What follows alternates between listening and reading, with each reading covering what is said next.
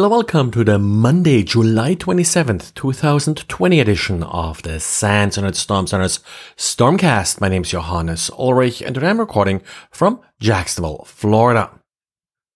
So a lot of modern desktop applications are actually using technologies that are typically more associated with web applications like, for example, JavaScript. Now, from a security point of view, this is not necessarily worse than sort of the existing compiled applications, but does make it a little bit easier for an attacker to modify the code after it has been downloaded to the user's system.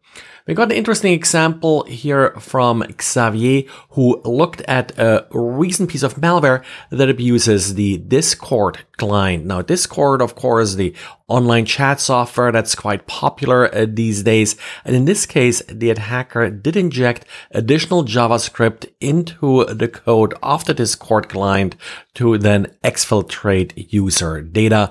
And well, interestingly and probably even conveniently here with Discord, it used Discord itself to exfiltrate the data.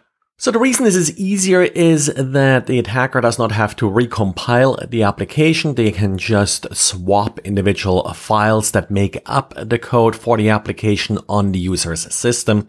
This is not a vulnerability necessarily in the application other than the fact that it tends to be quite difficult for these applications to ensure the integrity of the application as it is put together from numerous different libraries and individual files that are then loaded at runtime. As a user, there isn't really a lot you can do beyond, well, uh, make sure where you download extensions and such uh, for uh, this software from. And of course, Xavier has a walkthrough how he analyzed this particular piece of malware. So some of uh, these techniques may be applicable to other malware as well. And a couple weeks ago, I talked about Visual Basic Application Project passwords. Now, a lot of malware that Didier has been analyzing does use these passwords. And while they're not really impeding analysis in any way, like uh, these uh, macros are not encrypted or such, it's one of those things that I guess just bugged Didier enough where he came up with a little extension to his tool oledump to extract these passwords in a format that can then easily be read into various password brute forcing software, like, for example, John the Ripper.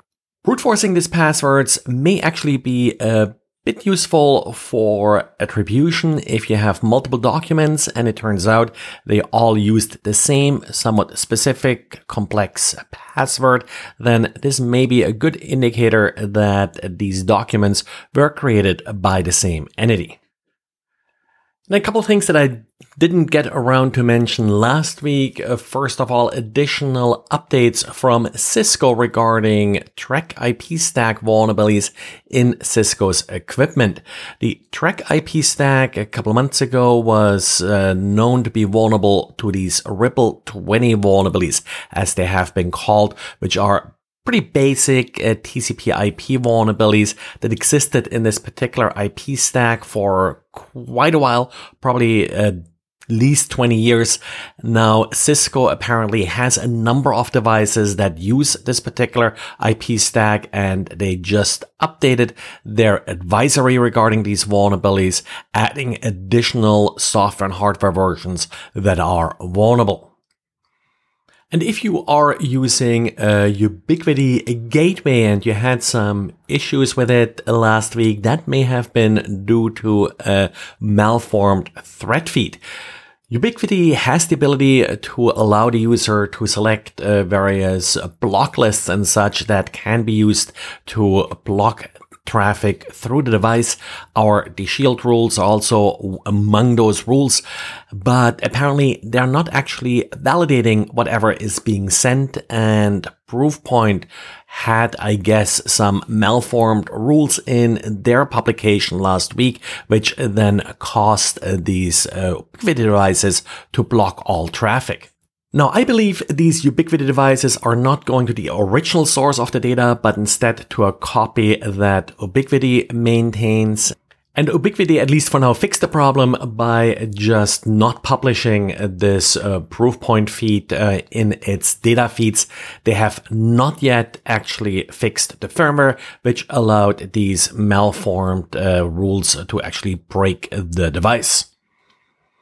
Well, and that's it for today. So thanks again for listening. And uh, yes, in case your database got replaced by the word meow, Probably better that way that the data wasn't stolen and just deleted. That's it. Thanks for listening. Talk to you again tomorrow. Bye.